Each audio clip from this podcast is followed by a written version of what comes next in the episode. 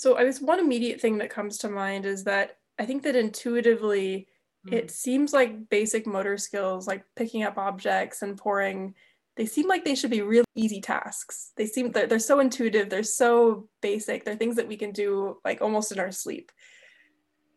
And yet actually getting robots to perform these kinds of tasks is actually really difficult. Uh, and it turns out that we actually we have AI systems, machine learning systems that can play chess, for example, or can play Go.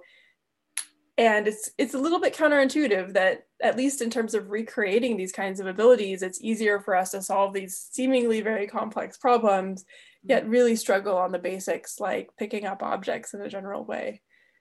And so that's something that's that I think is always uh, always somewhat surprising. And there's actually a name for it. Uh, paradox is uh, comes from a, a, professor, I think at CMU, who also observed this kind of phenomenon as well. Uh, and yeah, it's something that I think always continues to surprise me because it, it seems like it's we should be able to endow robots with these really basic but general manipulation skills, but it always turns out to be more difficult.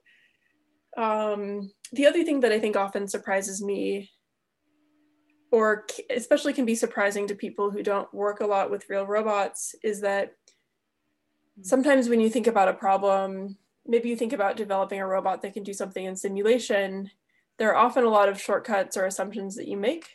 And then when you actually try to go towards the real world, some of those assumptions are no longer true. So for example, in reinforcement learning, typically you think about it as an episodic setup where the robot tries the task in one episode and then uh, maybe it tries to like pour water from one cup to another cup uh, and then after that first episode it gets some feedback and then it tries again and so forth. And one of the things that we typically do is when you keep trying the task over and over again you always start from a similar state. Like maybe you want to pour from a cup into another cup and maybe the right cup always has, you always start with the setting where the right cup has water in it.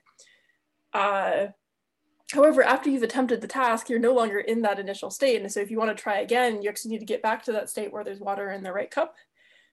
And so when you're working in simulation, you can always just kind of call the reset and kind of put things back where they were in simulation. But in the real world, you actually need to think more critically about this, especially if you care about robots that can autonomously learn and autonomously um, improve with experience.